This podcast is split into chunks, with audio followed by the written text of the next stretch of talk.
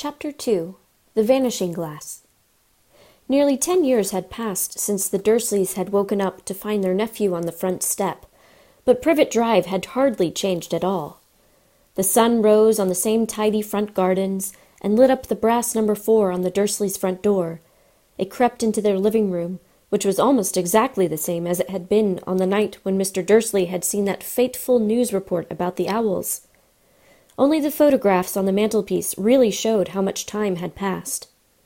10 years ago, there had been lots of pictures of what looked like a large pink beach ball wearing different colored bobble hats. But Dudley Dursley was no longer a baby, and now the photographs showed a large, blond boy riding his first bicycle, on a roundabout at the fair, playing a computer game with his father, being hugged and kissed by his mother. The room held no sign at all that another boy lived in the house, too. Yet Harry Potter was still there, asleep at the moment, but not for long. His Aunt Petunia was awake, and it was her shrill voice which made the first noise of the day. "Up! Get up now!" Harry woke with a start. His aunt rapped on the door again. "Up!" she screeched. Harry heard her walking towards the kitchen, and then the sound of the frying pan being put on the cooker. He rolled onto his back and tried to remember the dream he had been having. It had been a good one. There had been a flying motorbike in it. He had a funny feeling he had had the same dream before. His aunt was back outside the door. "Are you up yet?" she demanded.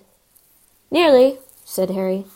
"Well, get a move on. I want you to look after the bacon. And don't you dare let it burn. I want everything perfect on Duddy's birthday." Harry groaned. "What did you say?" his aunt snapped through the door. Nothing. Dudley's birthday. How could he have forgotten? Harry got slowly out of bed and started looking for socks. He found a pair under his bed, and after pulling a spider off of one of them, put them on. Harry was used to spiders, because the cupboard under the stairs was full of them, and that was where he slept. When he was dressed, he went down the hall into the kitchen.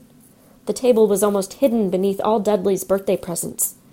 It looked as though Dudley had got the new computer he wanted, not to mention the second television and the racing bike. Exactly why Dudley wanted a racing bike was a mystery to Harry, as Dudley was very fat and hated exercise. Unless, of course, it involved punching somebody. Dudley's favorite punch bag was Harry, but he couldn't often catch him. Harry didn't look it, but he was very fast. Perhaps it had something to do with living in a dark cupboard, but Harry had always been small and skinny for his age. He looked even smaller and skinnier than he really was, because all he had to wear were old clothes of Dudley's, and Dudley was about 4 times bigger than he was. Harry had a thin face, knobbly knees, black hair, and bright green eyes. He wore round glasses held together with a lot of sellotape because of all the times Dudley had punched him on the nose. The only thing Harry liked about his own appearance was a very thin scar on his forehead, which was shaped like a bolt of lightning. He had had it as long as he could remember, and the first question he could ever remember asking his Aunt Petunia was how he had got it. "In the car crash when your parents died," she had said, "and don't ask questions." Don't ask questions. That was the first rule for a quiet life with the Dursleys. Uncle Vernon entered the kitchen as Harry was turning over the bacon. "Comb your hair," he barked, by way of a morning greeting. About once a week, Uncle Vernon looked over the top of his newspaper and shouted that Harry needed a haircut. Harry must have had more haircuts than the rest of the boys in his class put together, but it made no difference. His hair simply grew that way, all over the place. Harry was frying eggs by the time Dudley arrived in the kitchen with his mother. Dudley looked a lot like Uncle Vernon. He had a large pink face, not much neck, small watery blue eyes, and thick blonde hair that lay smoothly on his thick fat head. Aunt Petunia often said that Dudley looked like a baby angel. Harry often said that Dudley looked like a pig in a wig. Harry put the plates of egg and bacon on the table, which was difficult as there wasn't much room. Dudley, meanwhile, was counting his presents. His face fell. 36, he said, looking up at his mother and father. "That's 2 less than last year." "Darling, you haven't counted Auntie Marge's present. See, it's here, under this big one from Mummy and Daddy." "All right, 37 then," said Dudley, going red in the face. Harry, who could see a huge Dudley tantrum coming on, began wolfing down his bacon as fast as possible, in case Dudley turned the table over. Aunt Petunia obviously scented danger, too, because she said quickly, "And we'll buy you another 2 presents while we're out today. How's that, Popkin? 2 more presents. Is that all right?" Dudley thought for a moment. It looked like hard work. Finally, he said slowly, "So I'll have 39 sweetums," said Aunt Petunia. "Oh." Dudley sat down heavily and grabbed the nearest parcel. "All right, then." Uncle Vernon chuckled. "Little tyke wants his money's worth, just like his father. Attaboy, Dudley." He ruffled Dudley's hair. At that moment the telephone rang, and Aunt Petunia went to answer it, while Harry and Uncle Vernon watched Dudley unwrap the racing bike, a cinecamera, a remote-control aeroplane, 16 new computer games, and a video recorder. He was ripping the paper off a gold wristwatch when Aunt Petunia came back from the telephone, looking both angry and worried. "Bad news, Vernon," she said. "Mrs. Figg's broken her leg. She can't take him." She jerked her head in Harry's direction. Dudley's mouth fell open in horror, but Harry's heart gave a leap. Every year on Dudley's birthday, his parents took him and a friend out for the day, to adventure parks, hamburger bars, or the cinema. Every year, Harry was left behind with Mrs. Figg, a mad old lady who lived 2 streets away. Harry hated it there. The whole house smelled of cabbage, and Mrs. Figg made him look at photographs of all the cats she'd ever owned. "Now what?" said Aunt Petunia, looking furiously at Harry, as though he'd planned this. Harry knew he ought to feel sorry that Mrs. Figg had broken her leg, but it wasn't easy when he reminded himself it would be a whole year before he had to look at Tibbles, Snowy, Mr. Paws, and Tufty again. "We could phone Marge," Uncle Vernon suggested. "Don't be silly, Vernon. She hates the boy." The Dursleys often spoke about Harry like this, as though he wasn't there, or rather, as though he was something very nasty that couldn't understand them, like a slug. "What about, what's her name, your friend, Yvonne? On holiday in Mallorca," snapped Aunt Petunia. "You could just leave me here," Harry put in hopefully. He'd be able to watch what he wanted on television for a change, and maybe even have a go on Dudley's computer. Aunt Petunia looked as though she'd just swallowed a lemon. "And come back and find the house in ruins," she snarled. "I won't blow up the house," said Harry. But they weren't listening. "I suppose we could take him to the zoo," said Aunt Petunia slowly, "and leave him in the car. That car's new. He's not sitting in it alone." Dudley began to cry loudly. In fact, he wasn't really crying. It had been years since he'd really cried, but he knew that if he screwed up his face and wailed, his mother would give him anything he wanted. "Dinky Duddy Dums, don't cry. Mummy won't let him spoil your special day," she cried, flinging her arms around him. "I don't want him to come," Dudley yelled between huge pretend sobs. "He always spoils everything." He shot Harry a nasty grin through the gap in his mother's arms. Just then the doorbell rang. "Oh, good Lord, they're here," said Aunt Petunia frantically, and a moment later Dudley's best friend, Piers Polkiss, walked in with his mother. Piers was a scrawny boy with a face like a rat. He was usually the one who held people's arms behind their backs while Dudley hit them. Dudley stopped pretending to cry at once. Half an hour later, Harry, who couldn't believe his luck, was sitting in the back of the Dursleys' car with Pierce and Dudley on the way to the zoo for the first time in his life. His aunt and uncle hadn't been able to think of anything else to do with him, but before they left, Uncle Vernon had taken Harry aside. "I'm warning you," he had said, putting his large purple face right up close to Harry's. "I'm warning you now, boy. Any funny business, anything at all, and you'll be in that cupboard from now until Christmas." "I'm not going to do anything," said Harry, "honestly." But Uncle Vernon didn't believe him. No one ever did. The problem was, strange things often happened around Harry, and it was just no good telling the Dursleys he didn't make them happen. Once, Aunt Petunia, tired of Harry coming back from the barber's looking as though he hadn't been at all, had taken a pair of kitchen scissors and cut his hair so short he was almost bald except for his fringe, which she left to hide that horrible scar. Dudley had laughed himself silly at Harry, who spent a sleepless night imagining school the next day, where he was already laughed at for his baggy clothes and sellotaped glasses. Next morning, however, he had got up to find his hair exactly as it had been before Aunt Petunia had sheared it off. He had been given a week in his cupboard for this, even though he had tried to explain that he couldn't explain how it had grown back so quickly. Another time, Aunt Petunia had been trying to force him into a revolting old jumper of Dudley's, brown with orange baubles. The harder she tried to pull it over his head, the smaller it seemed to become, until finally it might have fitted a glove puppet, but certainly wouldn't fit Harry. Aunt Petunia had decided it must have shrunk in the wash, and, to his great relief, Harry wasn't punished.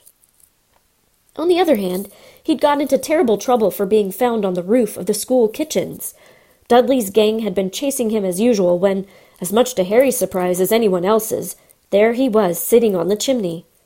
The Dursleys had received a very angry letter from Harry's headmistress, telling them Harry had been climbing school buildings. But all he'd tried to do, as he shouted at Uncle Vernon through the locked door of his cupboard, was jump behind the big bins outside the kitchen doors. Harry supposed that the wind must have caught him in mid-jump. But today, nothing was going to go wrong. It was even worth being with Dudley and Pierce to be spending the day somewhere that wasn't school, his cupboard, or Mrs. Figg's cabbage-smelling living room. While he drove, Uncle Vernon complained to Aunt Petunia. He liked to complain about things. People at work, Harry, the council, Harry, the bank, and Harry were just a few of his favorite subjects. This morning, it was motorbikes. "Roaring along like maniacs, the young hoodlums," he said, as a motorbike overtook them. "I had a dream about a motorbike," said Harry, remembering suddenly. "It was flying." Uncle Vernon nearly crashed into the car in front. He turned right around in his seat and yelled at Harry, his face like a gigantic beetroot with a mustache. "Motorbikes don't fly!" Dudley and Pierce sniggered. "I know they don't," said Harry. "It was only a dream." But he wished he hadn't said anything. If there was one thing the Dursleys hated even more than his asking questions, it was his talking about anything acting in a way it shouldn't, no matter if it was in a dream or even a cartoon. They seemed to think he might get dangerous ideas. It was a very sunny Saturday, and the zoo was crowded with families. The Dursleys bought Dudley and Pierce large chocolate ice creams at the entrance, and then, because the smiling lady in the van had asked Harry what he wanted before they could hurry him away, they bought him a cheap lemon ice lolly. It wasn't bad, either, Harry thought, licking it as they watched a gorilla scratching its head and looking remarkably like Dudley, except that it wasn't blonde. Harry had the best morning he'd had in a long time. He was careful to walk a little way apart from the Dursleys so that Dudley and Pierce, who were starting to get bored with the animals by lunchtime, wouldn't fall back on their favorite hobby of hitting him. They ate in the zoo restaurant, and when Dudley had a tantrum because his Knickerbocker Glory wasn't big enough, Uncle Vernon bought him another one, and Harry was allowed to finish the first. Harry felt afterwards that he should have known it was all too good to last.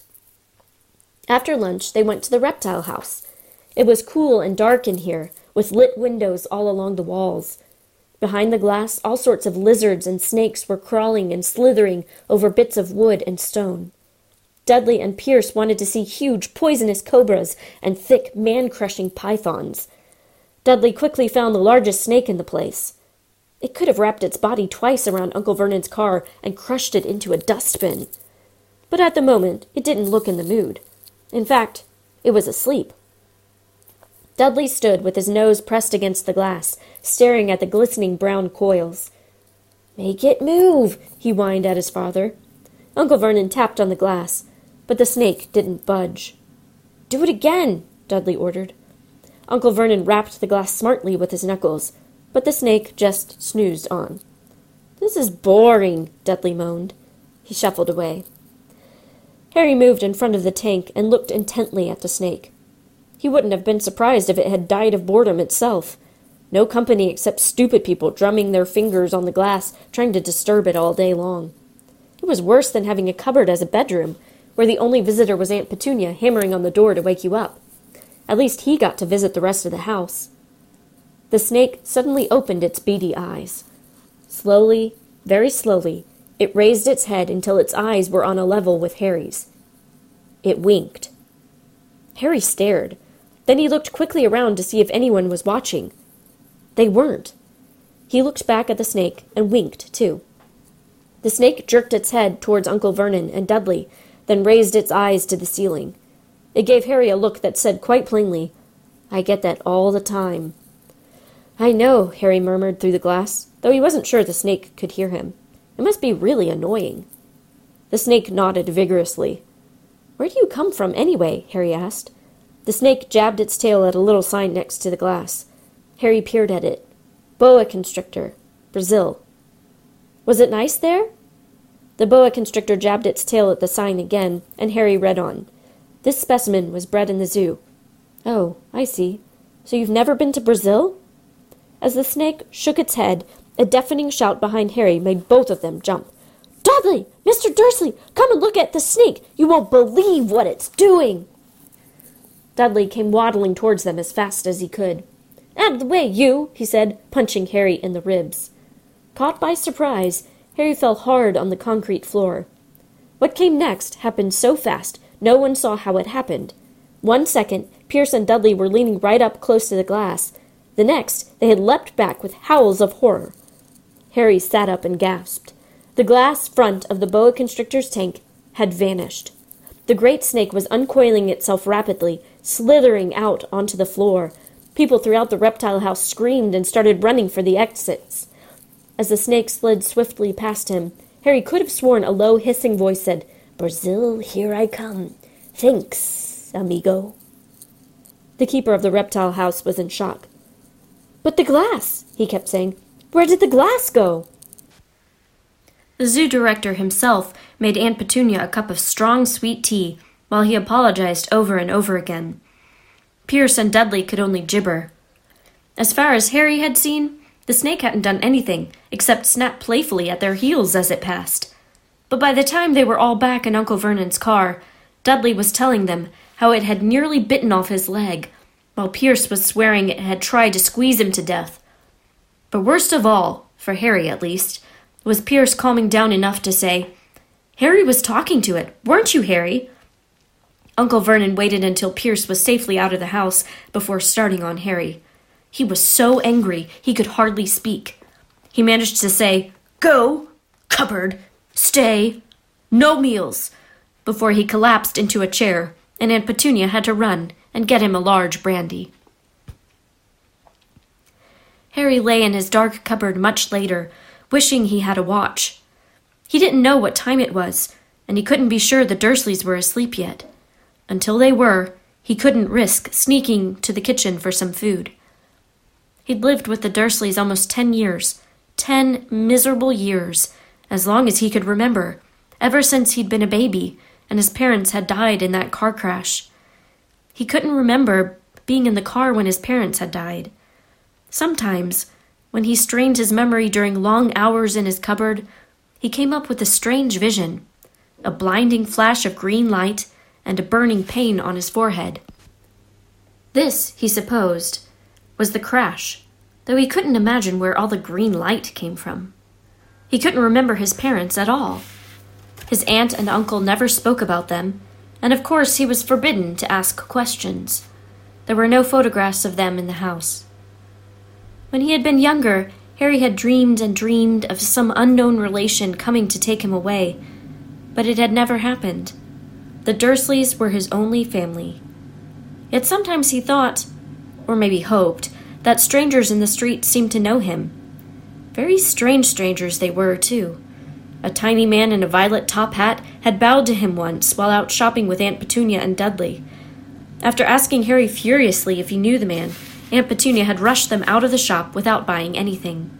A wild-looking old woman dressed all in green had waved merrily at him once on a bus. A bald man in a very long purple coat had actually shaken his hand in the street the other day and then walked away without a word. The weirdest thing about all these people was the way they seemed to vanish the second Harry tried to get a closer look. At school, Harry had no one. Everybody knew that Dudley's gang hated that odd Harry Potter in his baggy old clothes and broken glasses, and nobody liked to disagree with Dudley's gang. And that's the end of Chapter 2. So a few observations before we continue. All the antagonists in this chapter, the characters that we dislike, are described as animals. Aunt Petunia is horse-like, Uncle Vernon and Dudley are beefy and piggish, and Piers Polkiss looks like a rat. There's some pretty funny parts in this chapter, but it's also very dark as well. It turns out that the Dursleys are just as bad, if not worse, as McGonagall feared in Chapter 1. Harry's life is eerily similar to that of the snake. Both live in captivity with people who rap on the door or glass and yell at them to do this and that. The snake's freedom foreshadows Harry's own future escape. But before I give away any spoilers, I will leave you with a question. What is the physical feature Harry most likes about himself?